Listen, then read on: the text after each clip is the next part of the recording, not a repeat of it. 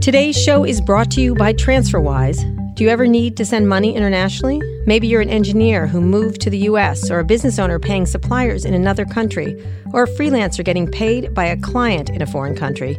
You should use TransferWise. Because when it comes to sending money, banks are stuck in the past. TransferWise is the future. You pay into a local account, and TransferWise pays your recipient from an account in their country. Currencies don't need to cross borders, and that should matter to you because it lets TransferWise do the things your bank can't. They charge one low fee and give you a low rate. Is your bank slow and hard to use? TransferWise payments take seconds to set up. See how much you can save by going to transferwise.com or download the app from the Apple Store or Google Play. Once again, that's transferwise.com. Transfer as in I need to transfer money to another country. Wise spelled W I S E transferwise.com. Recode Radio presents Recode Decode, coming to you from the Vox Media Podcast Network. Hi, I'm Kara Swisher, executive editor of Recode. You may know me as the person who ignores all of your Slack messages, but in my spare time, I talk tech, and you're listening to Recode Decode, a podcast about tech and media's key players, big ideas, and how they're changing the world we live in. You can find more episodes of Recode Decode on Apple Podcasts, Spotify, Google Play Music, or wherever you listen to your podcast. Or just visit recode.net slash podcasts for more. Today in the red chair is Chamath Palihapitiya, the CEO of Social Capital. What's up? What's up? And one of our most popular podcaster guests, oh, essentially. yeah. I can't believe that. Just add to your giant ego. When Chamath came on Recode Decode in March of 2016, we talked about rich douchebags and companies behaving badly in Silicon Valley. So clearly nothing ever changes.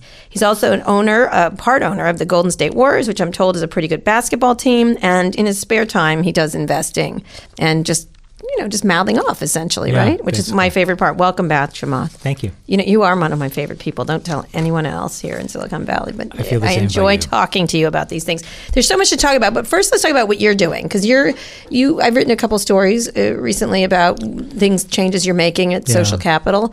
Um, why don't we go over those and talk about where your company's headed? Well, um, here's the best way I think to frame. Well, take a step back, right? It's like, what does capitalists, what function do they serve, Right. In a well-functioning economy, right? You have these two things that should come together. You have an economic model, and you have a political model, right?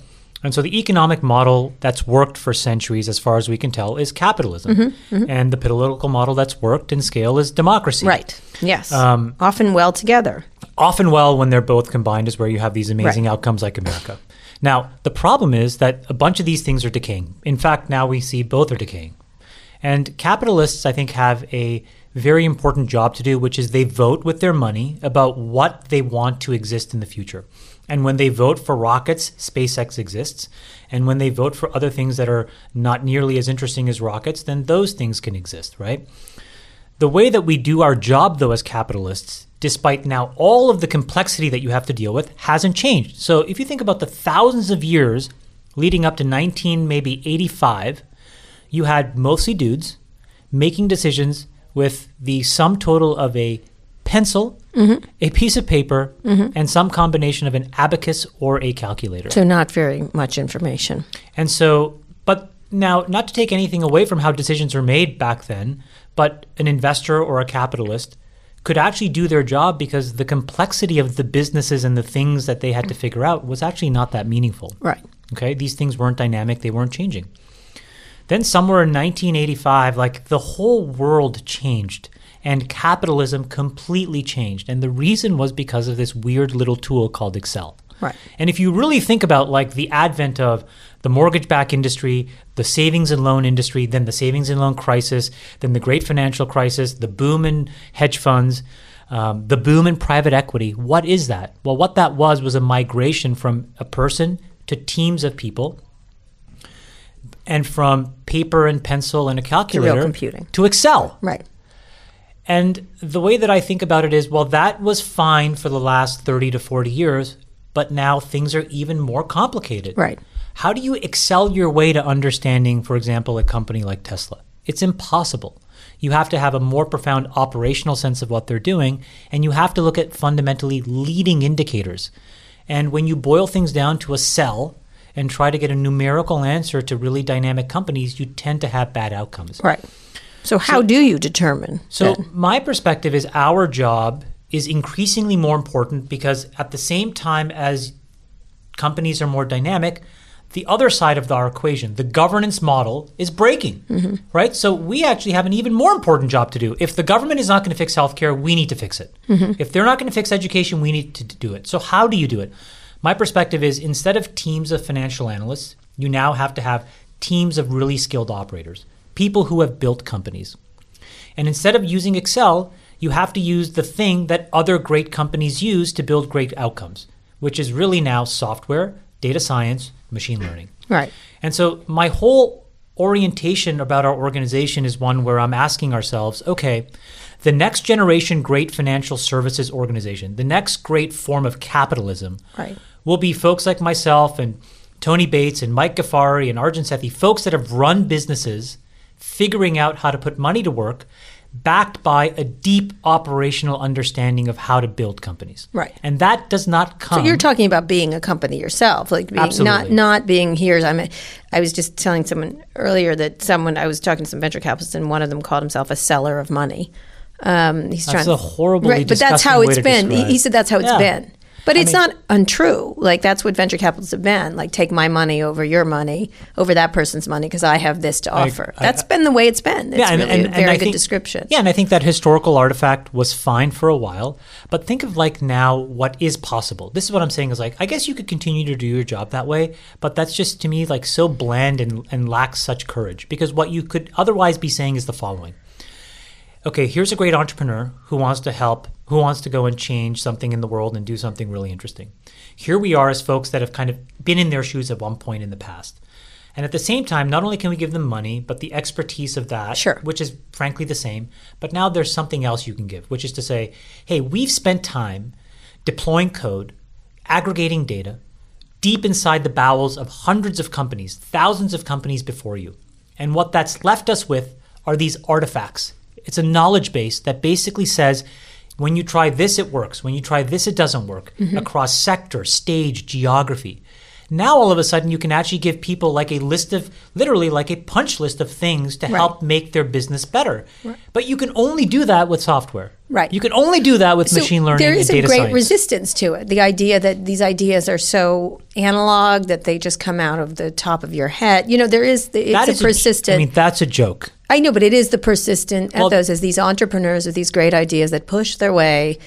You know, You know, it's like, or like, or like, you know, to build on what you're saying, it's like, you know, Steve Jobs was there, you know, dropping acid, and that's how the iPhone came to be. That's not true, mm-hmm. right? Or Facebook just created itself. That's not true. It was iterated to perfection, mm-hmm. right? I'll give you one example. So I don't own an Apple Watch, but someone who owns the watch was telling me this story about a feature that they released because it was publicized where they had a way to like determine like that sometimes the the band would cause your phone to pitch and yaw on your wrist hmm. and they had a way of adjusting for it so that it didn't like trick your accelerometer or whatever the only way a feature like that ever gets to market is because it was measured. Mm-hmm. It was understood to be a problem, and then it was fixed, and then they knew that people actually latently had that as an issue, so then you marketed it. Right. That's a data driven process of iteration. sure. sure, So the idea that if the best companies are doing it, it's not right, for the smallest companies to me is insanity. Right. So you're talking about the idea of using, giving people all these signals, creating a venture capital that does something much different than just selling money to them. Here, I'm Chamath, I'm smart because I did this at Facebook or blank or AOL or whatever. Yeah. So, but the pitch has always It's been a knowledge base. Right. And it's a knowledge base that grows independent of and outlives any current set of partners that may work at social capital. And Mm-hmm. that's the key because like if you have that kind of a system, a codex, right? So, what do we need you? Yeah, and, and frankly, I don't view I don't view my role as instrumental. I view my role as part of a process of creating that artifact. And 15 or 20 years from now, there'll be an entire, you know, suite of employees and partners at Social Capital that then continue to build that knowledge base. And then 50 years and 100 years from now, because the output of that will be better entrepreneurship. The odds of success go up. Your ability to now differentiate yourself goes up. And then going back to how we started, it then does the job not just of capitalism, but of governance to the extent that governance continues to degrade. So, how is that different than uh, you know glomming a consulting company onto a money company, like a money giving company? Um, well, I think economically, actually, it behaves the same way in the following way. Like, th- this is part and parcel of like a comment about what you said earlier as well. Why are VCs reticent to do it? It's a money game. When you have nine people running $10 billion, that's way better than having 90 people mm-hmm. run $10 billion because the fee income is so ginormous mm-hmm. that you'd rather just chop it up amongst nine people. So if you go to the entrenched you know establishment and say hey you know what i think what's in the best interest of the entrepreneur is not that you make 8 million bucks a year but instead that you hire a bunch of machine learning and data science people to actually help support them the answer is, yeah, in theory, that's right, but you know what? They should do that on their own. Right. Okay, well, the problem is. They can't do it on their own individually. And, and, and it's not their fault. You know why the problem, why they can't do it? Mm. Just in the last five years, do you know how much money has gone into Silicon Valley in China? No, tell me. $1 trillion. Mm-hmm. How does $1 trillion find a home without the following market conditions emerging? a bunch of companies getting overfunded, many who should otherwise be going out of business so that the talent can then be attracted to the winners. Now, instead of like a two year life cycle from starting to failure, now you have a four or five or six year life cycle where the outcome is the same. Right. So any one company now, just statistically, isn't going to make it. So they has, don't care. They're has a much lower chance of getting right. the talent they need to solve these problems. Whereas what I can say is, you know what, that infrastructure that can help you do massive amounts of machine learning on top of massive amounts of data to drive real outcomes exists in three companies Facebook, Google, Amazon. It just so happens that I was, at the worst case, an accidental tourist that helped build one of them. Mm-hmm. And so I can attract the same kinds of people to mm-hmm. work with us across 50 companies. So what does that make you now? So you, explain what you're doing that you can't announce right now. You're, you're obviously transforming this into something else. And people are watching. They're like, oh, he's just talking. You know what I mean? Like, they want to stay in that same old way. In, in any given point in time right now, you know, we are parsing through hundreds of terabytes of data in real time learning. Now, hundreds of terabytes of data is frankly not that much data in the grand scheme of things. But you know, six months ago or, you know, two years ago, it was a lot less. And six months and two years from now, it'll be exponentially greater. Mm-hmm. I feel like what I felt like 2007 at Facebook, which is that we have stumbled into something here that has deep, profound value.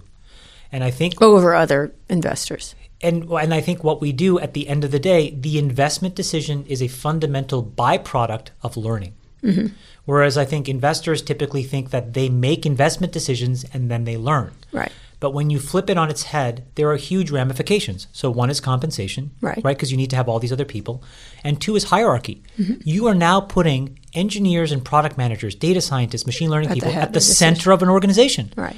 Whereas, you know, the McKinsey, you know, MBA, blah, blah, blah person is now sort of at the edge. Or the venture capitalists where they have these extras. That's where they are normally, mm-hmm. right? Mm-hmm. Um, you put well, the partners get the over indexed for their talent and what they contribute. I mean, I mean, most of these partners in, in most of these firms have never worked anywhere. Right. You know, their historical artifacts of operational like credibility are 0 they mm-hmm. They're non-existent. They're, like I said, they went to MBA school.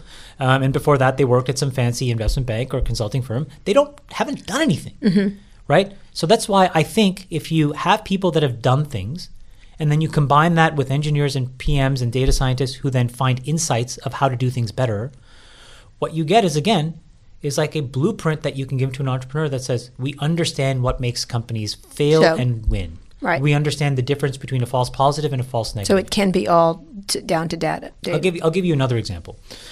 You know, we have, I think, the most sophisticated understanding of network effects in the entire world. Why? Well, myself and my team helped exploit it to massive effect at Facebook to a mm-hmm. scale that's unprecedented. And underneath that, we built a lot of very nuanced ways of understanding, you know, network effects. I put it in air quotes because it's so overused, but I think we really do understand it. So when we look at a business like Slack, like why were we so bullish on that company? It had nothing to do with like how we thought about it uh, from a very superficial top down perspective. This was all about a bottoms up understanding about how it was completely rewriting the way work was done. Mm-hmm. How we got to that ground truth was through the data. Mm-hmm. And because we were then some amazing to, insight you had jogging no, or doing your no, we stumbled into an yoga, insight. your hot yoga or no, something like that. Although I do do that. Yeah, I figured which we should did. get to. Yeah. Um, no, but it was because we stumbled into something, which was we were like, wait a minute, this thing is being used across companies, what we call intra-company edge, edge, ed, network edges. And we see this massive growth in it. And then we were able to think about how that was going to change that business. That's why we're so constructive So on that business. what do we need venture capitalists for? You don't. You don't. You don't. Yes. What you need are people with insights. Right. So that they can partner with these entrepreneurs. And it just so happens that, you know, typically if you were like a quote unquote BI company, you'd force the company to pay you. In this weird twist of fate, what we do is we take all of our insights and we pay the company to be able to give it to them. Mm-hmm. Right. It's even better. Right, right. You give the money and the insight. So that's what we're building, Kara. Like right. that so is what, do you call it? What are you calling it then? I mean, I think it's, not like a, venture. It's like a modern. It's like a modern Berkshire Hathaway. You know, Right. meaning like what is Berkshire, right? Berkshire Right. has the ability to come to an entrepreneur and say, "We will be with you through thick and thin. We Mm-hmm. have a massive balance sheet. We'll start at the you know whenever we start, and we'll never sell." Mm-hmm. Similarly, for us, we have a version of that, which is we do seed, venture, growth. We do equity. We can do debt. We do private. We do public. But the most important thing is once we've made a decision to be beside you, we will never go away. We will deploy code, we will deploy people, we will help you every day understand your business better. We will find things, and as we find things, we will help you exploit those things so that you are building an edge. So you didn't know this, but let us give you this insight. Exactly. So is that venture capital? What is that? I think it's You think that's what venture has to be going I think forward? yeah, and I think the reason is because that that is what modern capitalism should be, which Mm-hmm. is about learning. Because again, the historical artifact beyond like putting investing before learning that we want to rewire is also what you want to rewire is the psychological bias of investing. So Mm-hmm. when you do that, what what are you going to do? You're going to invest based on pattern recognition. Mm-hmm. Well, what is the negative byproduct of that? Dudes. dudes, people that don't look like they could be entrepreneurs, business models that look like they can't work.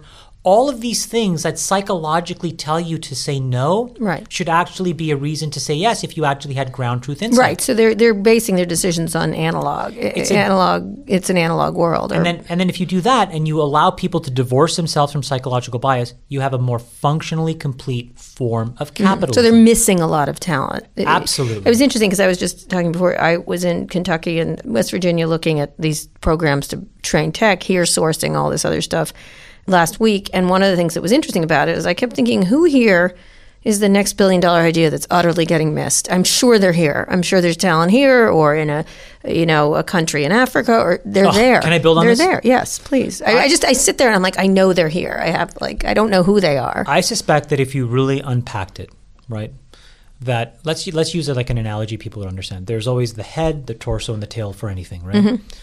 There are probably an unbelievable number of entrepreneurs in the torso and the tail everywhere in the world, building all kinds of businesses that we think may or may not work, but that probably will work and their ability to get escape velocity or be noticed is really impaired right now. Absolutely. And if there was a way to unlock it, what I suspect you would be shocked by is Mm-hmm. exactly what you said that the complexion and the type and the ambition of these people would just blow us away. And frankly, con- honestly, like, isn't that like kind of what we need right now? Like just a little, like kind of like faith in Mm-hmm. Human nature and humanity, and like we need a little bit of that. Mm-hmm. Right. We need like not just kids in hoodies, Mm-hmm. but we need all kinds of interesting people taking the world into their own hands, fixing what's broken, Mm-hmm. making it better. But you need a constructive form of capitalism to support them. Right, right. And I so why does this persist? Why does this? Because I, li- I, it's odd that we're talking this because when I was yesterday, I was in Silicon Valley, I talked to a bunch of different venture capitalists. I'm like,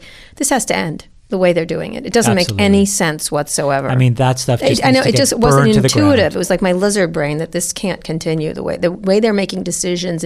We're talking about how they solve for these sexual harassment problems. I'm like, the whole system Oh, has to joke. change. Do you know what I mean? We'll get That's to that, but the whole system's broken in that regard. Or it's not even broken; it never was right. It just It was, was. it was never right. Now, you know, you could take the stance, which I think is they made a lot say, of great companies. that, and also that you know what, they were participants in a system, and they were trained to win a game, and they're doing that. Mm-hmm. Okay, so be it. That's fine. But every now and then, you need a couple of us that walk in there and say, "No, let's lob a grenade in here, blow it up, and restart it." Mm-hmm. And uh, I think this is our moment. How are people taking that? Because they love that kind of stuff from you, Chamath. So engineers, product managers, designers, entrepreneurs, They love they eat it up. And because that's what they're doing. They see something fundamentally broken and misaligned and they're like, "Great, I'm going to fix it." And they look at us and not only am I trying to fix it, Kara, I'm, I'm literally like every dollar that is not nailed down, I will put into this to make this work. Mm-hmm. So that's like to me like I don't know. I just feel really honor bound it- by that, and I think that other people who are going through that same struggle say. It may work, it may not work, but man, that, that takes a lot of balls, and I respect that So decision. you're providing investment at any level, right? Yes. Which usual venture firms don't. Let's be clear for people who don't understand it. Usually they focus on one area, growth or seed or something like that. Right. So any time you'll be able to service Absolutely. up to and including the last stage investments, right?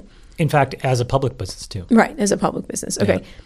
Advisory in terms of data, like this is what's working. This here's the million companies we've looked at. This is what happens when this. Yeah. these- So as an example, like you know, I'm not going to name these companies uh, just for confidentiality, but you know, we deploy data scientists and machine learning folks, and they'll spend two to three days a week inside some of our best companies, helping them get better every day. Mm-hmm. And this is not to take away from the work that they do. It's but it's to it's to um, complement that, Right. Because it just gives them these. CEOs. a- oh, yeah, it gives them a level of human capital leverage. It's like, for example, like you know, I, we can show up and say, well, here's a gentleman that built the entire data infrastructure for Facebook. He can come in today and help you do the same thing. Here's a person that basically designed the entire network model for Facebook and Instagram. Mm-hmm. They can help you do the following things. Here's a person who is otherwise about to go and spend her entire life like fixing a multitude of, you know, health issues in Africa who will now come and like help you figure out a whole bunch of very complicated nuanced parts of your go to market. And so those kinds of resources are rare. Mm-hmm. I think that many of the people that you know I get the chance to work with every day are these kinds of 10x contributors, and so our organization I think can be very effective operationally, and it also just aligns us in the way we behave, in the way we compensate, in our values, in what our expectations are. We don't look like a venture firm. We don't operate like one. what do you We- call yourself? then? What do you, I think it's a, I think it's sort of like a, a modern, you know, we're like a helper. Like we're I think what we are is AWS but for money. okay. You know, like what did Amazon do, right? What does AWS really do? You take a very complex and necessary part of building a company, but it's not sufficient to success, but No. it's necessary. Right. Yeah. Yeah. And it's something that you never thought you would give away to people, Mm-hmm. right? You'd have to do it yourself. Like I remember Facebook, we were racking servers. Mm-hmm. And now the idea of like racking a server just seems completely Right. Right. Let's right? move that along. Let's move that along. So What I would- I would like to be that for the flow of capital. So that an organization says, you know, there's an infrastructure that I can plug into that allows them to understand us, that gives us deep insights about how to improve. It's built on top of a knowledge base where, you know, the entire system gets better as more companies participate. And along the way, they can now give us differentiated capital. And by the way, here's why it's even better for the entrepreneur.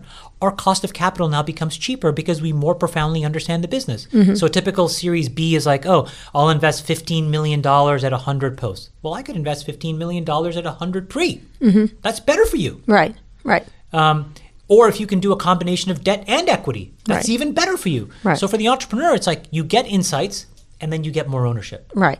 Kind of a win-win. Do you have to be their partner the whole time? A lot of them don't want necessarily partners. No, and in fact, like our our goal is like you know, there, there there is two kinds of influence that happens in a company. One is sort of the you know what happens at the board level, and one happens operationally. You know, we're happy to engage as deeply as they want. If they don't want our help, we won't. If they want us to disengage, if they want us to re-engage, we're very flexible. So you'll provide way. them anything. It's just those resources that we think are really the critical ground truth people that matter.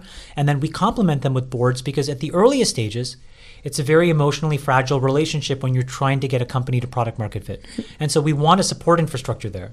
But we're also very happy with you finding an independent, finding somebody else, because as long as that ground truth exists, we can empower a lot of different kinds of people that you feel comfortable with. But you're not. You're, you're In the not, governance side of the yes, house. But you're not like those. Remember a couple of years, many years ago, there was all those incubators. They're not really incubators. Remember they had. Remember Bill. Bill Gross. Yeah, and he had like there was a station for PR. Yeah. That's, that's not That's what you're not what talking. we do. What were those? I used to call them incinerators. what were they? called? I mean, the the, the historical fact is you're right. yeah, you know what I mean. Like, I, like, but they had signs like, "Here's PR. Now move over." Like you were getting Yeah, like a not that. salad. It was Yeah. crazy. And I No, for like, us, it's more like, hey, you know what? Here are these like 15 A/B tests we think you should run, um, and if you want us to, we can run them for you and actually like tell you how they right, do. right. So it's Or, a, you it's know, not exactly. Here's that. a huge pricing elasticity framework, or Right. you know what? Can we inject some JavaScript so that we can, you know, across five of our companies, figure out how much overlap there is in like lead generation? Right. You know, like why would you spend money on Google and Facebook if we could tell you 30% of those leads we can just give you for time. free. Right, or a waste of time. Yeah. All right, we're going to get into the idea of what happens then to venture capitalists. I hope they all go away, in my opinion, but it'll be interesting to see what happens to them. We're here with Chamath Palihapitiya. I think you're just Chamath from now on. I think Yeah, that's like you're like Beyonce. Like I feel like you've become that in a lot of ways. I mean, I think she's amazing. She is amazing. Anyway, incredible. when we get back, we'll be talking about that and more. Did you see her latest set of pictures on Instagram? No, I did not. She's incredible. This show is brought to you by ZipRecruiter. Are you hiring? Do you know where to post your job to find the best candidates? With ZipRecruiter, you can post your job to 100 plus job sites with just one click. Then their powerful technology efficiently matches the right people to your job better than anyone else. That's why ZipRecruiter is different. Unlike other job sites, ZipRecruiter doesn't depend on candidates finding you, it finds them. In fact, more than 80% of the jobs posted on ZipRecruiter get a qualified candidate through the site in just one day. No juggling emails or calls to your office. Simply screen, rate, and manage candidates all in one place with ZipRecruiter's easy to use dashboard. Find out today why ZipRecruiter has been used by businesses of all sizes to find the most qualified job candidates with immediate results. Right now, our listeners can post jobs on ZipRecruiter for free. That's right, free. Just go to ziprecruiter.com slash decode. That's ziprecruiter.com slash decode. One more time to try it for free, go to ziprecruiter.com slash decode. I'd also like to tell you about Recode Media with Peter Kafka. I'm in New York and I ran into Peter Kafka. Oh my God, Kara. I'm seeing you again. I know, I know. I was I was enjoying some lovely free snacks here at Vox Media, and there you were. There's the smart food. You ate all the smart food. I did. So tell me about what you talked about this week on your show, Recode Media with Peter. I talked to a gentleman you are familiar with. Many of our listeners are familiar with him. He's Tim Armstrong, Ah, former Tim. Google revenue boss, former AOL CEO. as I like to call you him. love he had prominent cheekbones, cheekbones. covered with a beard, and he is now the something something of Oath. CEO, I think. He's the CEO. CEO of Oath. He runs the thing that is AOL and Yahoo smushed together. yeah, worst name ever, don't you think? Did you discuss that? Tim was familiar with some of the stuff I'd written about him in the past, Mm-hmm. so I didn't want to be extra mean. Oh, you want to be extra mean. Yeah, he brought it up. He kind said, of- "I read that article these, these people are such like Yeah, so such out they remember when delicate write flowers. They're Yeah. like like the one little thing, and they're like, "You hurt my feelings." So we tried to talk about why it makes sense for Verizon to own two internet companies, and that was somewhat Did fruitful. you But- figure it out? No, but you know what was great was talking to him about how he got to Google, how he built up Google, um, what he did right at AOL, what Very he critical screwed up. executive, early Google for sure. Yeah, and he some degree of, of candor from him, which I really appreciate. Well, he's like that. He can be like that. yeah, it was a lot of fun. Cool. Can't wait to listen. Thanks.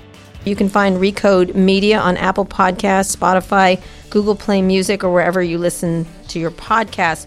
We're here talking with Chamath. That's your name. I'm just going to call you Chamath I love it. now. It's Let's perfect. Yeah, It's like. Madonna or whatever. It's always women that have single names. It's interesting.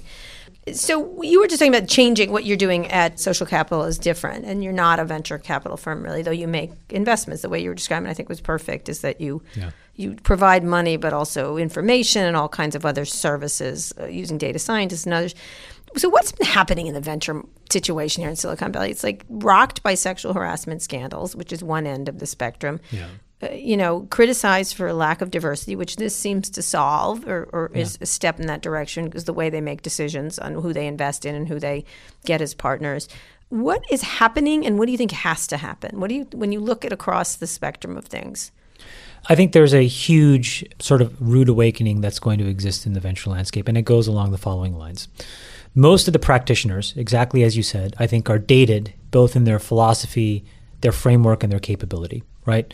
Uh, these are people that grew up in a different time where the social signaling of where they went to school mattered enough where they could get these very prestigious, quote unquote, prestigious jobs. The problem is that it's not a prestigious job, it's a critical job. And so the people who get prestige versus the people who get criticality are very different kinds of people.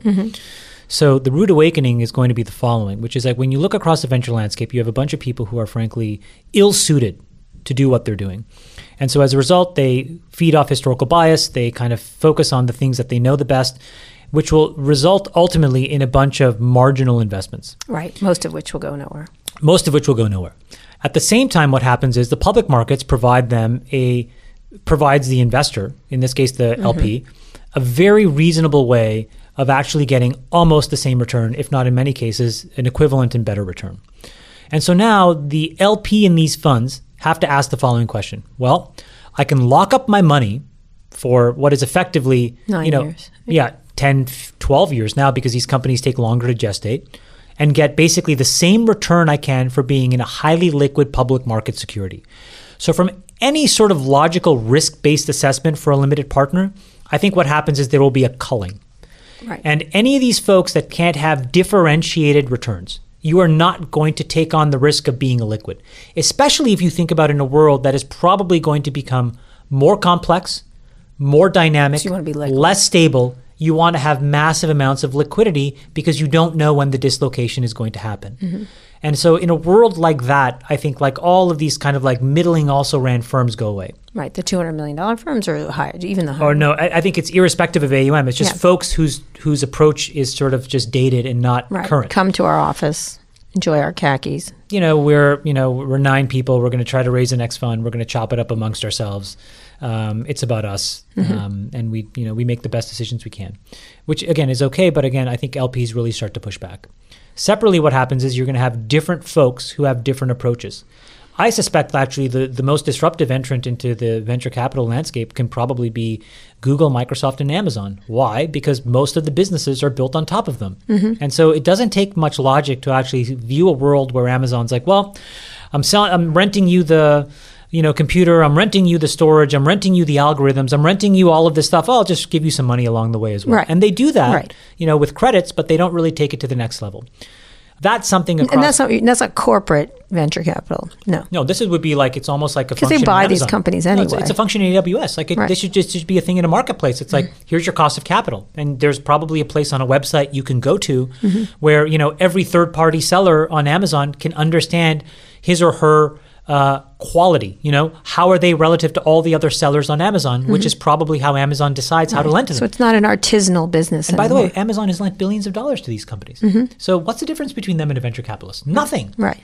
So except they do it systematically, quantitatively, unemotionally. Right. Right. And so then as a result, they get a lot more people in the game. So my whole point of view here is that in the next five to ten years, all of that comes home to roost. Massive balance sheets. Amazon, Facebook, Google, Apple. Microsoft, potentially Apple, all the Chinese big internet companies, folks like us who are providing key insight based on some amount of proprietary data, whether it's gleaned from AWS or whether it's gleaned from server logs that you proactively give to an investor. And then everybody that isn't that, the LPs say, well, wait, you have a not you have an undifferentiated product, which forces then you to invest in the marginal outcomes, which now ties up my money for a shitty return relative to what I can get in the public markets. And so that's what happens to venture capitalists. Right. Right. And then they go because it's treated artisanally. There's a special sauce they bring if you have this particular venture kit. Also a joke. Yeah. It's a total joke. Yeah. Total, They do sell it well. Hindsight bias, navel gazing bullshit. Yeah. So why? How, do, how come it works for so long? Because there was never any competition. Yeah. And now there is. Yeah. And also, there was never supposed to be a guy like me with a couple billion dollars. That's just not supposed Mm-hmm. Right, to happen. right, yeah. Because that's the last thing they want. Right. It's some loudmouth kid with a lot of money, you know, who frankly is going to build whatever he wants to Yeah, build. right. And enough, I'm not saying I have a lot, but enough credibility to get enough critical people to get it past that existential product market fit phase. Mm-hmm. Right. Which we are. Right.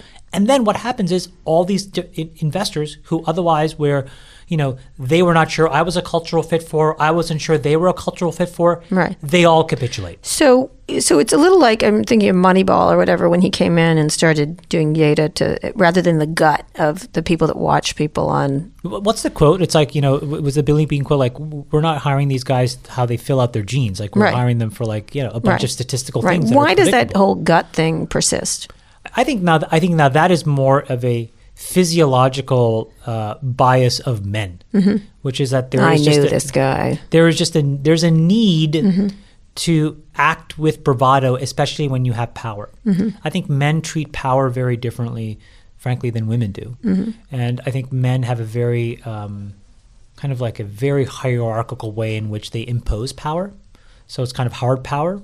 And uh, I, and I think they love the bravado of that idea of like, oh, my gut told me. Listen, I do believe that like your limbic system is a very powerful Yeah, this Zuckerberg kid. I knew it at the time. you know, right? but but it's like the idea that like you just knew it at the time is They just kind didn't. of It's a good didn't. story. Come on, I mean, it sounds cute. Yeah. nobody knew. Yeah, yeah. know? So speaking of that, it leads to bad outcomes, such as what's going on with the sexual harassment stuff. How do you solve that? Or you just they just need to go away, just like dinosaurs, or what? I think that there's a couple things. One is like you know when these things happen. So I I, I actually think like, well I, I don't know. I I hope that this first wave of the obvious stuff. I mean, this is a terrible way to describe Right. it, but the No, yeah. low hanging fruit of sexual harassment. Okay, Right. great. Let maybe we've dealt with that. Right. Here's what's much more insidious that we I- now have to. down on the other end. It's all of the conscious and unconscious bias. It's all the little snide remarks. It's all the ways Yeah, people are agree with included and excluded. That's the stuff that's super corrosive. Yeah. And so, how do you overcome that? Well, one is you have to have people that give a shit, and when you see it, you root it out Mm-hmm. Right. fast and you act decisively. It does not matter how important that person is, how they've behaved in the past, how much money they've made you. You put them on ice and you put them on a path to get better, or you kick them out. Period. End of story. Number one. Number two is then on the other side of that, you have to have a support infrastructure that creates a different way of giving these people an outlet so that they feel supported. So, for example, you know, there's so many great people in YPO, mm-hmm. but there's so many great people who don't believe like that's a great fit for them, right? So, you know, do we need other forms of that? Absolutely. Should they be by definition more inclusive? Absolutely. Should they include, you know, people that are not necessarily CEOs so that you get a more inclusive group? Absolutely. These are like obvious things, mm-hmm. right? Mm-hmm. And so if you have that, you have like a mechanism now to like actually support people. And then you have a mechanism to teach people. And then separately, like when you find like these like small edge cases, it's just so easy to let it go. The way that somebody says something, the way that somebody does something, and we all do it. Right. And the question is, can we all now become a little bit more empathetic and say, you know what? We're all going to find ourselves where against something or somebody or some group of people, we all have and carry Right. a latent bias. Absolutely. Will somebody else thoughtfully and say, hey, listen, just FYI, blah, blah, blah. And then you learn. And then in the same way, you repay that favor in a way that's non threatening. Right. It- what's interesting is they, they become real hot button issues. Like, look what's happening at Google with James Damore. And, you know, who keeps saying one appalling thing after the next every time he's interviewed. So you, you can tell me if this is true. And I, and I mean, I'm not completely up to speed on this. I mm-hmm. didn't read it. But my understanding is that he was part of a group where Google actually asked him to write this thing. Is that true? No, Okay. Not that I understand. You know, this reminds me. No, because Google's been one of these places where people just get to say what they want all the time. I mean, I've been in meetings where they discuss Sergey's shirt Well, and, I- I- I and mean- insulted. So, it, you know, I've been in those early. This reminds me of when at Facebook, I took four months off and I wrote my unified theory of uh, of relativity, and uh, no one read it. Actually, sorry, that didn't happen because I was fucking working. So you know, part of this is like, what? what I mean, like, if I want to understand the views of like social Where's your memo, Chamath? I mean, You're like- walking memo. I mean, Jesus Christ, like, I'm working. I know. I get it. I It's, know. uh, No, but they have like nine places for people to do this stuff. Yeah, it's nuts. They do. They just It's get pretty nutty. They get to say whatever they want at any time they want, and now they're used to it. And when you actually say, "Oh, by the way, you can be fired for some of it," Yeah, I, I, I real even- mad. To be honest, like I have less of an issue with you saying it. It's just kind of like, like where's the operational control so that you can just bumble around for months working on some random memo? Like, Right, Like, right. aren't you supposed to be hired to be an engineer and yeah, code? yeah, Well, then yeah. fucking code. yeah, yeah. They, well, they don't think of jobs as jobs, do they? I mean, jobs do. are on the side. That's Listen, you know how many people would want that job yep. No, I get it. to code? I get it. code. Yeah. Then code. Yeah. And then write it on your spare time. Yeah, I guess it's fairly. It's really. It's very interesting. But how many people came to his defense about that was interesting. And I was sort of like, you, you can say that on the corner of on Charleston Road, but not right inside of Google. It was interesting. It was an interesting thing how much support he did have until he went sort of alt right, and then, then then it went off the rails. He, he- I think all these people, should, ever, we should all be doing our jobs. Shut up, right? Yeah, Just fucking get back to work. I mean, I just have no tolerance for this guy. yeah. They fired him. That's all. Okay. I mean, Yeah, yeah. So, what, what, what is that? Is that like a product of sort of uh, excess in Silicon Valley now? Is that these they get to do whatever they want? They're not doing their You know, I, I, I've always equated sort of what I call alignment to Mm-hmm. like a tree, right? Alignment in a company is like is like rings of a tree. So if you if you cut down a huge redwood, what you notice is there's like you know many thousands of rings, and that that very much sort of like embodies how a company works, which is we're at the center.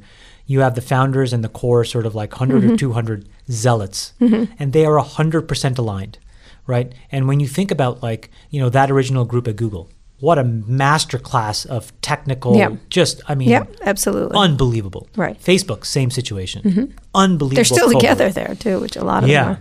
Yeah. But then as you hire more and more people, you basically have less and less aligned people. Mm-hmm. And then that thousandth ring, which is your 75th thousandth employee, Mm-hmm. they're at best 10% or 20% aligned. And what that speaks to is the fact that you just have really a very difficult way of having operational control over values and culture at scale. Mm-hmm. That's really what it speaks to. And so, you know, you start things, for example, like the 20% time was probably for like Georges Harik, who, if anybody knows, is an Mm-hmm. Yes, absolute he's genius. fantastic, He yeah. is he's a superstar of superstars. go? It probably was like where George was like, you know, one day a week I'm going to code this other thing that also changed the world for Google. Right. But by the 75,000 employee, Yeah. 20% time is kind of like, oh, you know, I'm going to write memos and, you know, I'm going to build, you know, I mean, so, Yeah. so, I, so I think there's a decay Yeah. that just naturally happens in organizations. And it just takes a very special kind of discipline and focus to want to fix it. Right. Um, and I think that's what it really speaks to in the valley, which is that um, at the end of the day, once these businesses become commercial enterprises, they're like every other business, Right, And they right. they effectively do decay, which is what causes them to eventually be decayed. Sure. But when you're talking about what you're trying to sort of disrupt, I don't want to use the term disrupt the venture, just to change the venture industry, how do you then disrupt this culture? Because, uh, you know, it seems that a lot of this stuff is happening because they don't have anything else to do. Like, it's just like Um, go to lunch and harass a woman, like, essentially. Well, one of the things that we really believe strongly in is sort of the power of entrepreneurs outside of Silicon Valley.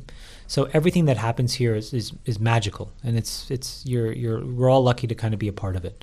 But the reality is, the people that are not here tend to be dramatically more earnest and open-minded uh, than the people that are here. Because after some number of years of being in, you know, being grist in this mill, you become jaded. Yeah. You You know, live in Westeros. Or, Yeah, exactly. Every startup looks great. I've heard of every mission statement possible. Mm-hmm. You become fatigued, right? And you become a little cynical. Um, and so one of the things we do is we try to go outside because you can find all these really interesting people, and if you can celebrate them, and you know, there they'll, there's like ways in which I think we can do that, which would be really interesting at some point to talk to you about. But Yeah. like, that's like some special stuff that I think we You've do. brought in, explain who you brought in, Mark and, uh, and And then separately, what we do is internally within our organization, we really try to gut check who's at the table. Right. And so, what does that mean? Like, for us, we love operators. Mm-hmm. We love folks that have kind of been in the grind doing stuff. We also love folks who have warts, Mm-hmm. who have gone through, like, you know, they have lashes on their backs. It didn't all work, Mm-hmm. right? Um, and so, you learn things from them. They have a certain kind of humility about them that's really helpful. And then they're more open minded about the types of people that they're willing to coach and mentor. And then you have a different class of young people that you can bring in and bring into the organization. Um, you know, we just hired this. We just had this amazing data scientist. Her name is Kelly Zhang, and uh, she was at Stanford and she was graduating. And you know, she kind of had her pick of jobs, and she was going to go back and do a lot of nonprofit work in Africa. And she had done some amazing work, and she's a data scientist, like a, star. Um, and we were able to convince her, like, hey, give us a shot. And you know what we'll be able to do is you'll be able to come and again help build this knowledge base that helps all kinds of entrepreneurs, Right. including these entrepreneurs in Africa. But in order for her to be successful here, we had to onboard her in the right way. We had to give her the right mentor. We had to give her the right Right. That's tough no, to it's keeping do. people. It's really, it's not bringing them in, it's keeping It's them. It's tough to do, and Right. and I have found that having other operators who have gone through this process empathize with that struggle, and then they take more care, um, and they're willing to make sacrifices, so that at the edges, you know, like me, Tony. Tony Mark- Bates. Tony Bates, Marc Mezvinsky, you know, Mike Ghaffari, Arjun Sethi. If we had to make sacrifices in compensation to bring somebody in, I think we all would have one would do it instantly. Mm-hmm. And I just think like that's like just to know that it's not we're never going to have to do it, but to know it like it's like okay, what else will they do that I can count the, count on them to do? One of them is mentorship and guidance and and so we as an organization are actually like pretty cool. Like we're Mm-hmm. good people. right. Um, if you do say so yourself. I, th- I think we really are, and, and also like you know we check ourselves. Like Right. Like when shit goes south or there's behaviors that we don't like, we get together, we talk about it, and we fix it. Um, and that's also hard. You know, we do these all hands, and it's just like they're complicated because we get into these deeply nuanced decisions.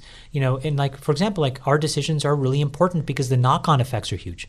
Oh well, here's this great business, and we've decided that actually it went from great to not so great, and we had tried our best, and we couldn't support them, and you know, what do we do in these situations? These are complex things, and we have to explain to our team why. Right, the why of how you make these decisions is critical.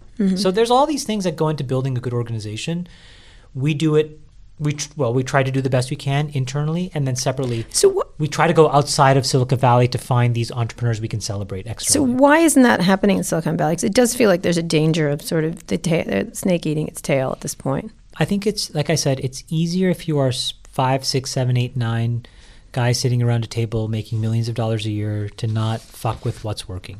Right. And really, like, think about it in the following way, Kara. Like, if you know, if you're an ad salesperson back in like the you know early 2000s, you could probably see that your ad sales job was probably going to get impacted by Google and then mm-hmm. ultimately Facebook, et cetera. Like, let's just say you were selling Yellow Pages. But the way you make your decision about your career is like the following, I suspect, which is, well, listen, you know, my kids are in sort of like grade eight, grade nine. You know, I got five or six more years. I still think the industry is going to be reasonable by then. You know, I'll get to where I need to be, and I don't really have to contemplate you know, a career change. And I can kind of like live the lifestyle I want for the rest of my life, pay for my kids to go to college. There's like all these other things that come into decision making. A version of that, although a much higher class problem, exists among these VCs, which is why they just don't need to. Mm-hmm. They're going to bide their time, and then they're going to get. And they're going to die. Like they're They're just their firms will blow up. Yeah, I think that about that like Hollywood a lot. Like why aren't Hollywood changing because because their career So isn't Hollywood is an, a perfect example, Yeah. right? You had a bunch of people, unbelievably ego-driven, ego-ridden, ego-filled, right? Power brokers, power mongers, you know, betrayers, cajolers, like all of these people sitting on top of what really wasn't a huge industry. It's kind of a meh industry, mm-hmm. Um, but it was, but it had like a lot of social capital, Yeah. right? Yeah. you know, to be a producer like meant something. And then here you have this company of like a few hundred people now, a few thousand people who are like, yeah, I'm just going to charge eight bucks a month and I'm just going to completely fucking blow it up. Um, and so when it happens, it happens fast. And maybe we're the version of the eight dollars a month. Right. This is Netflix. you're talking. Yeah, Netflix we're talking Right. about. Yeah. Um, and so I remember when I kept saying it, but over here, and, and then I realized they liked wearing their suits and their cars and their. And they just liked it, and they weren't going to change. parking and they're just spots gonna, with their they're just names gonna on it Tap out, Yeah. like, and I realized, oh my god, they are. They have like eight years left. They probably will just. They, there's no reason for them to change. You know, ego is a very kind of ego is a very powerful thing, right? So because it can empower you to do things, but ego is a very corrosive thing, Mm-hmm. which is that it can it, it can entrench you in a set of decisions that fundamentally are about outsiders' perceptions of you versus your true north internalization. Right, of or if you really want to do much, or maybe you're just lazy. All right, we're here with Chamath, of so- CEO of Social Capital. We're talking about all kinds of things. When we get back, we're going to talk about all the companies. We're going to dish on all the companies. You ready to go? Yum. Yum. Okay. Today's show is brought to you by Amazon Web Services. Developers love Docker containers because they give applications portability and consistency all the way from your laptop into production. Amazon EC2 container service from Amazon Web Services makes it easy to run Docker apps in the cloud. Deploying, operating, and scaling your infrastructure happens automatically with Amazon EC2 container service. Best of all, you only pay for the AWS compute and storage resources you use. With Amazon EC2 container service, you can focus on building apps, not managing your container infrastructure. Learn more at ecs.aws. I also want to tell you about Too Embarrassed to Ask, my other podcast, which I host with Lauren Goode from The Verge. That's me. Hello. Hello there. Every Friday, we answer your questions about consumer tech. Lauren, we talked about something very important this week. Uh, we talked about online content moderation and freedom of speech on the internet with the CEO of Cloudflare, Matthew Prince, and the executive director of the EFF, Cindy Cohn, and they happen to be right here. So um, let's hear it from their own mouths. We talked about the responsibility of tech companies to think about when they take speech down and when they let it go up. And Matthew. how important due process is, especially if you're running infrastructure that brings you the internet. All right, you internet people, you need to pay attention because you got great responsibility. With great power comes great responsibility. It was a great discussion. We'll hope you'll go listen to it. You can find Too Embarrassed to Ask on Apple Podcasts, Google Play Music, or wherever you listen to your podcast. That's Too Embarrassed to Ask. See you there. We're here with the Chamath, the CEO of Social Capital. So we've been talking about a lot of different things, how venture is going to change and, and people's behaviors. But let's go through some companies. Oh, right. Because you like that. You love that. Yeah. Last time we focused on Twitter. Let's just quick. Twitter, what is going on there? It's unfortunately now past a point of interest, and what I mean by that is um, Never been more relevant, though. Everyone's using it. Everyone, Charlotte's uh, communicated on Twitter. The president uses it all the time. Its biggest problem right now is the decay in human capital that's happening within that organization. Mm-hmm. Um, and there are just too many other interesting, good companies that one can go work at if you are a very credible, talented contributor at Twitter. And the problem is, in the absence of them completely kind of like, you know, figuring out their true Northern Star metric and Mm-hmm. like the next version of product market fit. It's a thing that just kind of like stagnates and just kind of decays from a product and engineering talent. And then eventually that seeps into the quality of the business. Right. So what happens? It does not make sense with respect to how you could do either a uh, take private or a hostile uh, yet. I think like the stock price needs to get to sort of like the eleven to twelve dollar ish range. To go private. And I think you need to have one or two of the existing large shareholders. So what that really means is an institutional and or Steve Ballmer basically decide that he can they want to participate in a strategy to fix it. Is it fixable? Absolutely. Would it be a fun thing to do? Absolutely. Would it be valuable for the world? Absolutely. Could you make a lot of money? Absolutely. But I think it requires like day-to-day full-time leadership and a vision and it's that probably best in my opinion comes from the outside in at this point. So, so private, most people think. you have to take it private I think to yeah. clean it up. Yeah, I think so. But never more relevant, fascinatingly. Yeah, in, in terms of like information consumption, I think it's great. I just think like from a product perspective, it is now one generation behind the times. Absolutely, Like, I mean, at you know, this summer I really started to get into stories for the first time, Mm-hmm. mostly because of well, Instagram brilliantly merchandised it to me. And then I would switch back and forth between it and Snap just to kind of really figure out the use case. And what I realized is like it's just completely changing information consumption. Mm-hmm. And so the thing that Twitter has to be very careful of is all of those users are also probably Twitter users. And it's not that complicated for you to have one or two turns of the dial. And I think Discover on Snapchat shows you what that looks like, where a more visually interactive, Right. snackable form of Twitter becomes Absolutely. the way. They That's tried. They were scary. first out the gate with the their Yeah, I think version. Moments was just Moments. like not. It was Yeah, but it was the right directionally. It was correct. No, because it was too curated. Too curated. yeah, So it should have been more like bottoms up. bottoms up. Yeah. All right, Snap. Seeing some troubles in their IPO. So here's here's where I think Snap really uh, it got bamboozled. I think by the IPO bankers into a really fakakta IPO process. I love bamboozling and fakakta in one sentence. Thank you. Okay. Thank you. And the reason is because, you know, like what Morgan Stanley did, in my opinion, is unconscionable, which is like, you know, when you spend weeks with the management team and then you come out, right? You generate a model and you put a price target and then you take them out public. You had the most access to that company than anybody in the world. Mm-hmm. And you put a price target on it, 28, 29 bucks a share. And then they miss earnings by $4 million. And then you're like, we made a mistake. And then the price target is 16. And then it trades another 15 to 20% beneath that price. And now I think, you know, so, so that to me is just like, I just like, I can't. They knew. I, I, I- I just, I just, I feel bad for the company. So where otherwise, what they should be left to be doing, because whatever you say about that company, they have created Innovation, for sure. an unbelievable awareness and mm-hmm. understanding of how to consume information. Right. And they're going to continue to push that. Now, whether that means that they'll never, you know, really get a moat because Facebook copies it, that's less of my concern. My concern more is like how does it tax the creativity of those people right. Can they come up with hit that they after have to deal with this kind of distraction. Right. So I think the biggest takeaway to me from Snap is that the fundamental process of getting public just needs to be completely fixed because it is corrupted. Yeah. Yeah. I'd agree with you on that. But I think it's a really interesting business that has some great assets. Mm-hmm. And you know, I would love to get into the bowels of that company and really figure out how to make it grow. I think we could do some pretty cool things. Mm-hmm. I've never, I've never met Evan, so I can't even have say I, have had the conversation. But Can they can they fight off the Facebook Yeah. moat? I mean, if we, help, if we help them, then we could easily. Yeah, Chamath is offering your services, Evan. But you feel like that that's what'll happen, or what? Now that they're sort of stuck in this position of being public and having to be distracted by that part.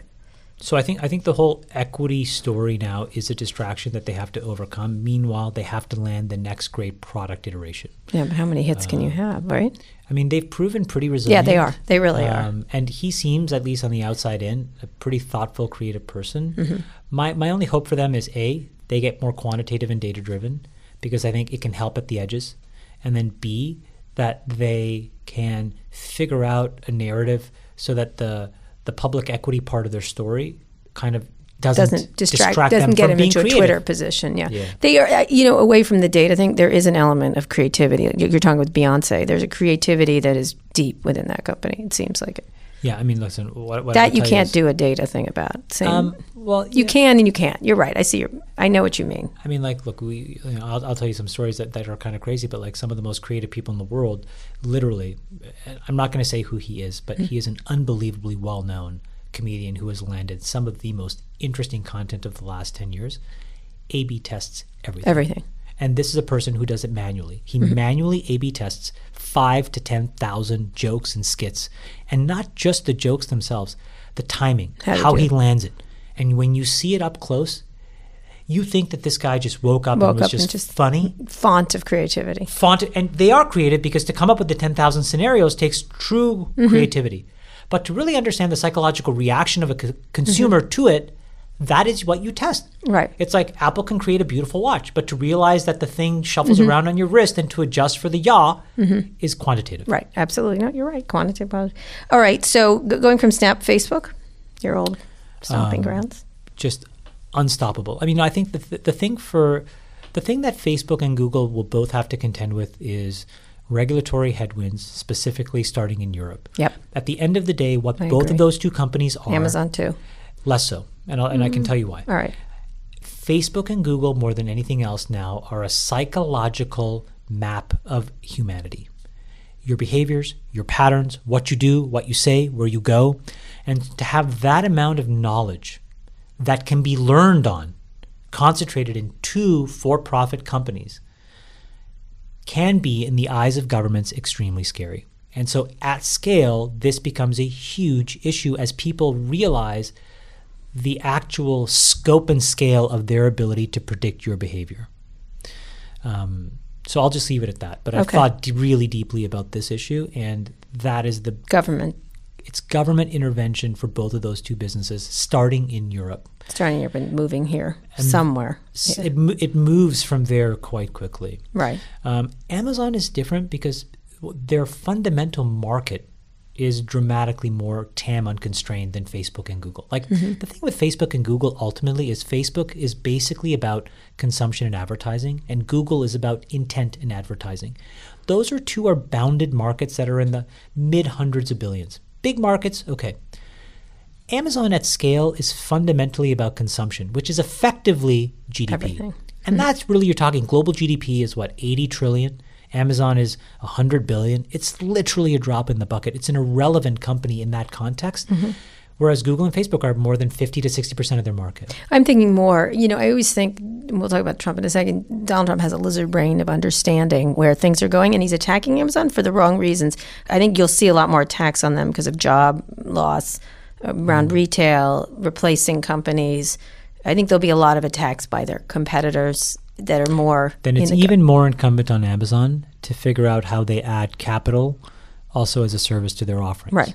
Because if they can then also say on the other side of We're helping create the jobs. degradation of retail, they're exactly they're Right. a font for entrepreneurship. They've solved. No, I know they're gonna. You're gonna have to have, see a warm, fuzzy Jeff Bezos over there. They're going to have to be very creative. Yeah, Yeah. I- I- but it's just I just think that the I think they're easy to attack by. they're easy to attack exactly, but the, the regulatory headwinds, structural headwinds to them, No, but they're easy to attack, and they get mired in that for the longest time. Like again, I always feel Donald Trump really does have a sense of how you could make that narrative around Amazon, ruining Main Street, now try- I ruining mean, Walmart, yeah, now ruining. He's trying.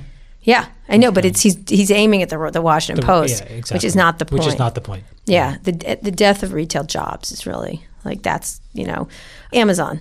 Most people feel like he's just like it is just you know look i mean like i, I took a lot of flack it, uh, there was a lot of emotional sturm und drang amongst my coworkers at facebook and because I, tweeted it out and i probably shouldn't have done it but you know in, i think it was in 2013 or 14 i basically moved most of my equity holdings in facebook into amazon and i did it mostly because i felt too emotionally linked to facebook i felt i could not make good decisions right. but also, when I looked across the landscape, and I spent almost a year and a half, two years trying to figure out where I, what I could own, it to me is just the most unbelievably profoundly interesting company in terms of the scope of data, what they're learning, um, and their ability f- to fulfill it, and to do it again. And I mean, you, you bring up very good points, but I still think fundamentally where they will get massive more runway. They'll be much much bigger before they get the level of scrutiny that Facebook and Google will.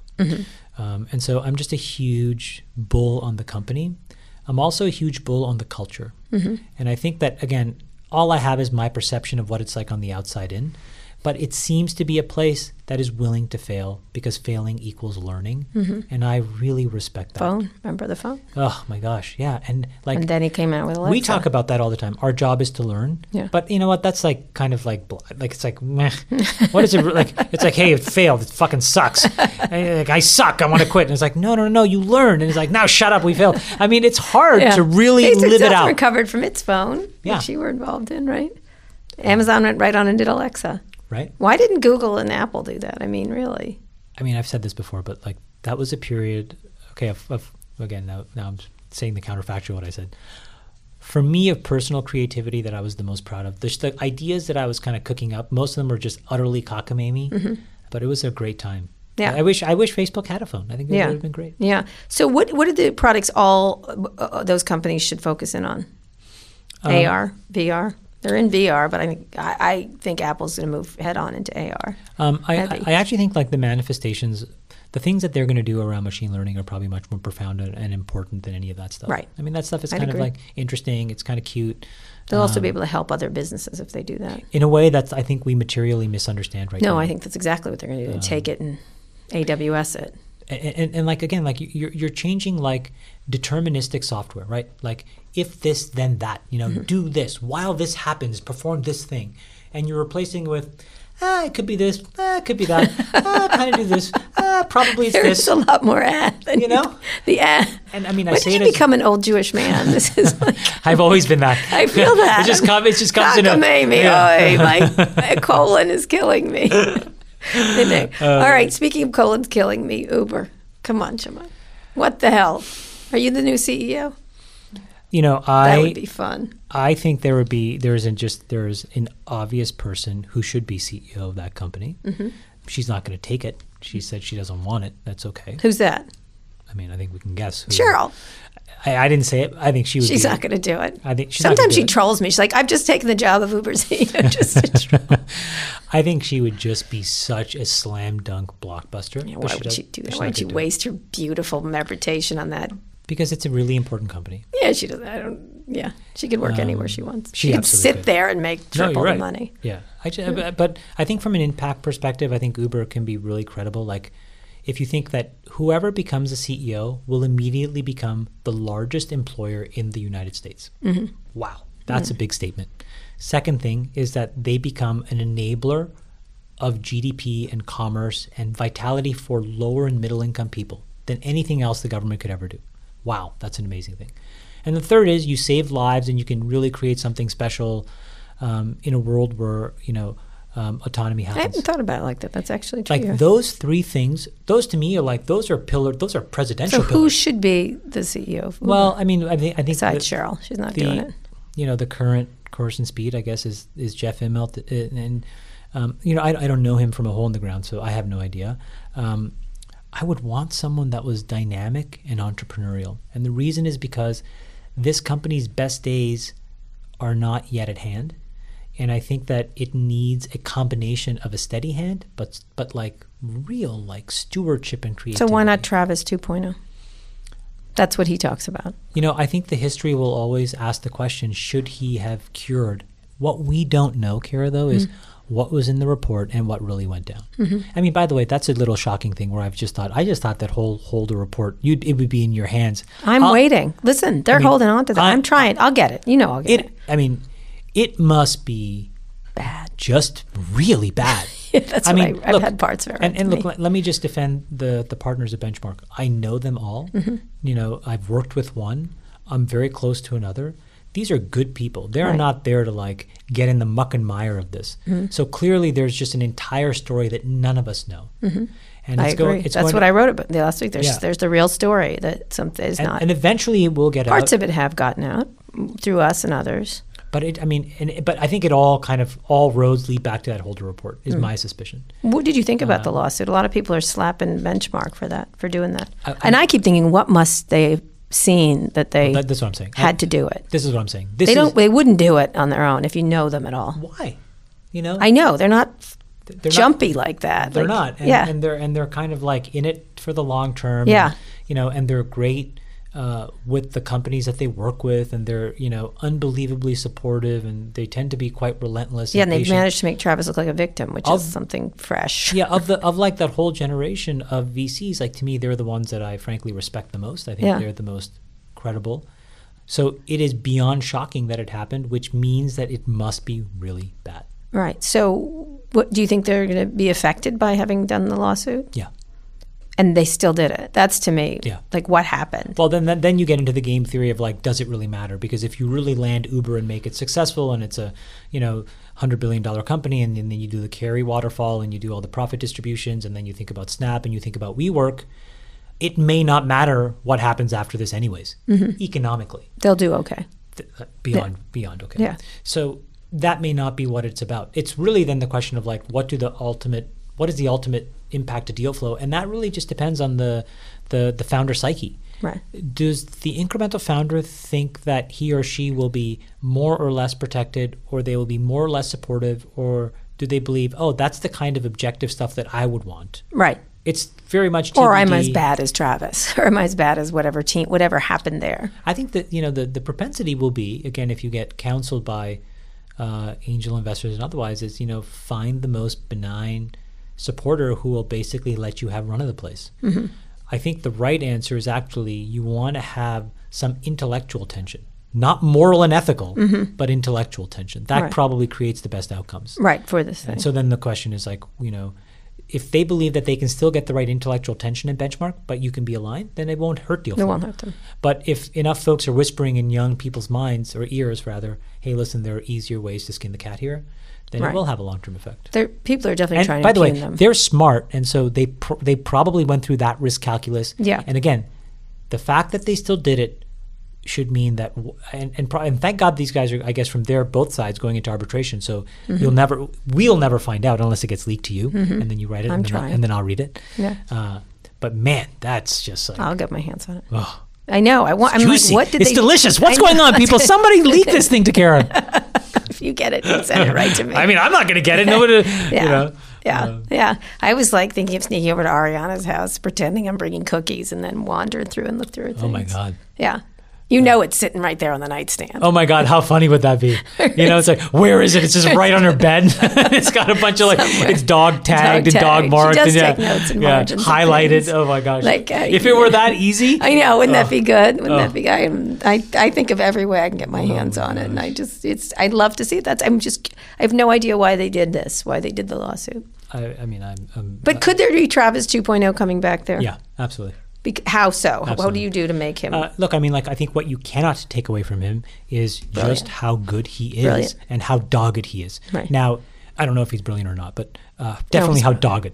Yeah. Uh, and so the, the the real thing is like if he can refactor the parts that like kind of direct that towards all the negative stuff and instead replaces it with a more constructive kind of like you know uh, way of behaving why I not? mean, why not? Yeah. I mean, he there is clearly an institutional knowledge that he has, which is fundamentally unique, and then also the ability to lead those people is just unique when you Right. are the iconic founder. Now, it doesn't mean that you know that should be what happens, but um, I saw this tweeted. You know, Jeff Immelt equals Sculley 2.0. I saw that tweeted Ah, on yes. Twitter, Oh, and I thought, oh, that's a really interesting analog. Hopefully, that's not how it plays out because I think you would want Uber to do well. True, but I don't think Jobs be, had this much bad management under his. Oh no, I, th- I think it was more about commenting about Yes, I get what they're doing. Jeff was- I get doing yeah. it, but Steve Jobs didn't preside over so much bad management True. all over the place. I mean, brilliance aside and all these great instincts, there's like a list of other there's something things. Machiavellian there. Yeah. Well, and also just bad management. How did it get to that level of toxicity? And not just gender, just everything. Like there's so much toxicity everywhere. So Yeah.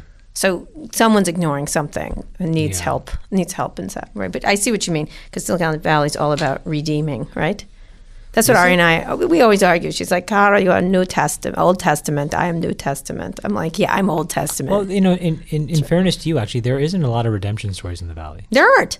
Just It's- got it's jobs. not true. They always jobs. live for the jobs one. Just jobs. It's just jobs. Just Everyone else gone. They're gone because you know, honestly, like it's like at some point they realize, oh my god, I hit the jackpot. I got unbelievably lucky. Yeah. Uh, and when they really internalize that, they're like, I'm fucking out of here. Yeah.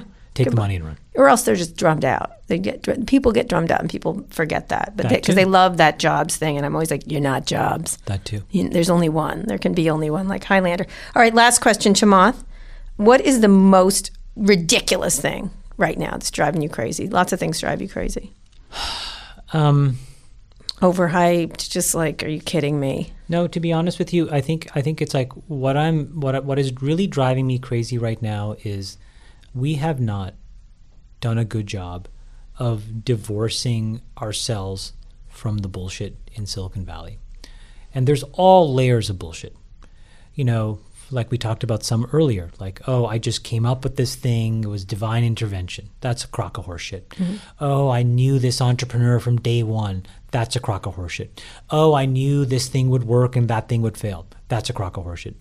So there's just layers and oh, I found this thing. And I mean, there's so there's layers and layers of this stuff. And the problem that it creates, I think, is that it just it doesn't make it a fun place to be after mm-hmm. a while because everybody in dealing with it they all Yeah. are like wait a minute you're bullshitting you're bullshitting you're bullshitting. They all become incrementally more mercenary. And then when that happens because right because you have to put up a shield right you're less empathetic you're less connected to the people around you and then you you just like you're it's just it's just not great. Yeah. um, so to me, like what what what is driving me crazy is that I would like for this to be like what it was, and now I like sound like some nostalgia. Okay, I'm back to the 70 year old. That's right. Yeah. Uh, Like what it was like, like you know that first bubble. There was a kind of communal sense that we There were was. all trying, you know, and we were all grinding. And when somebody would win, we would be like, "Wow, that's great." Now I feel it's more zero sum. Oh, if you're winning, I'm losing. Your equity that you're getting, oh, is taking away from my equity Right. that I should be getting. Right. And so um, that frustrates me. I do think it'll change because I think the world is crashing in on Silicon Valley in a way that never had. Not just the culture wars, but everything, like the, the immigration stuff, the real stuff, and you have a government that's spinning out of control. And like you said. Out of said, control in real time. Someone Yeah. has to take responsibility for it and stop being in your little so that's self-absorbed so this bubble. is why if we could end by basically Yeah. going back to the beginning like peace and prosperity comes from a combination of great governance and great capitalism democracy and capitalism and in a world where we see what's happening on the governance side we have to take sort of things into our own hands and just build the things we need but in order to do that, people shouldn't be job hopping every two years. People should take bets on folks. People should trust folks that they're well intentioned. People should try to learn from their past mistakes. All of these things can be more systematic. And if you do that, then you got a chance. And so that's what that's what I would hope for, um, because I think we need it more than ever. And there are folks that will put a lot of our own money behind trying to make it so. And then along the way, it's going to roil a bunch of people and piss a lot of people off, but it's the right thing to do. And how should Silicon Valley react to Trump? I mean, they've been sort of milk toasty to me. Some of them have been more outspoken than others. I think we again. It, this is to me. It goes back to the James Damore thing. We can be tweeting and we can be writing, or we can be building. We are builders, and when we build things that need to get built, we tend to do the right things, and there's so much more progress. And so I just think that like whatever you're kind of like what you believe about him, it's fine to do it in your spare time. I get a lot of like it's popcorn material reading Twitter. I mean, it's mm-hmm. great. But at the end of the day, Kara, I'm like Monday morning, I'm there to grind and to build. Mm-hmm. And to help others. Although you can't divorce yourself from the impact. You have like self-driving cars going to affect jobs. That's going to push populism more. You know what I mean? It does. if it's not properly allocated. This is what I mean by like conventional capitalism will exacerbate these issues. Mm-hmm. Right. A modern form of compassionate or like ethical capitalism will do it in a very different way. But in order to do it, you have to first get these businesses to success. Right. And then have the partnership with an entrepreneur where they respect you for having helped them. Where you can have this conversation. Okay, how do we allocate autonomous cars? Mm-hmm. Right. How are these markets built? Mm-hmm. Is it sort of like this zero sum game where we take everything to zero and only you win? Mm-hmm. There's so many different ways where you can construct markets, but mm-hmm. those nuances we don't have time for because he or she doesn't have a partner. So the first step is get these companies to actually win. And then the second is because you have that social and political capital to basically cash it in and then have those discussions, that is what we need to do. Yes. Trump, I think you should run for office. No. But you love Beyonce, right? She's really impressive. I have a lot of respect. Maybe she could her. run Uber. Oh my god! I thought you were going to say president. I'd vote for her too. Oprah. Oprah would be amazing. I'd vote for Oprah. Would you vote for Oprah? I'd vote for Oprah. I don't think she's running. She's pretty. What about Sheryl? Sheryl, maybe we'll get She's badass. I'd vote for her. Yeah? Mm-hmm. I'd vote for Oprah. I'd vote for. Uh, you know, I, I wasn't. Gonna, I was going to say somebody that has. I'm not going to say it. I almost leaked somebody's name. Oh, all right. I'm going to take it back. All right, okay, Uh, take it back. We didn't hear it. All right, Chamath, as usual, this was great. Thank you for coming back Thanks, onto Kara. the show. You're a little nicer now. It's nice. I like it. I turned 40. Did you? Yeah. What did you do for your 40th birthday? Uh, to be honest with you, I yes. got. I got, lie to me, please. I got sleeved. what? What? What? I hired this Japanese tattoo artist who has a huge backlog, and I got sleeved. Great. really? That's great. You're going to show it to me later, right? show it to you, yeah. What's on there? It's basically like symbols of myself, my children, my wife, my religion, Buddhism. Sleeved. You're going to get the other half sleeve, sleeve? no, just Half- half sleeve. It's like you oh, know, bicep up through shoulder and pec. I'm going to see this. I want to see this. You know, I have had tattoos for years. You know that? Yeah, Yeah. Not too many, not a sleeve. yeah. I might have to get It's sleeved. like a, it was like an awakening. It sounded 40th. so dirty, and then it's just a tattoo. How sad. All right, Chamath, as usual, it was great talking to you, you tattooed uh, crazy man. If you enjoyed the interview as much as I did, be sure to subscribe to the show, be the first to listen to future episodes, or catch up on previous episodes, including some really fantastic interviews I've done with Transparent creator Jill Soloway, Instagram CEO Kevin Systrom, and the authors of Built for Growth, Chris Keeney and John Danner, just to name a few. You can find all those episodes and more wherever you found this one or on our website, recode.net slash podcast. Now that you're done with this, check out one of our other shows on Recode Media with Peter Kafka. You hear no BS interviews with some of the smartest people in media and entertainment. I also host Too Embarrassed to Ask along with Lauren Goode of The Verge, where we answer all of your questions about consumer tech. And on Recode Replay, you can find audio from all of Recode's live events, including the Code Conference. Thanks for listening. Thanks also to Beth O'Connell and our editor, Chris Basil. And thank you to our producer, Eric Johnson. This has been another episode of Recode Decode. I'll be back here on Monday with another great guest, and I'll have Chamath on soon. Thank you, Chamath. Yay! Thanks, Tune in Kara. Thank you. Hi, I'm Lauren Grush, space reporter for The Verge. I want to tell you about my new series, Spacecraft. As the daughter of two rocket scientists, I've been around space my whole life. But for the first time ever, I'm learning what it takes to train like an astronaut, from the physical demands of the job to trying on a Mars spacesuit. And then I'm going for a spin in zero gravity. Check out new episodes of Spacecraft on youtube.com slash The Verge and on our Verge Science Facebook page.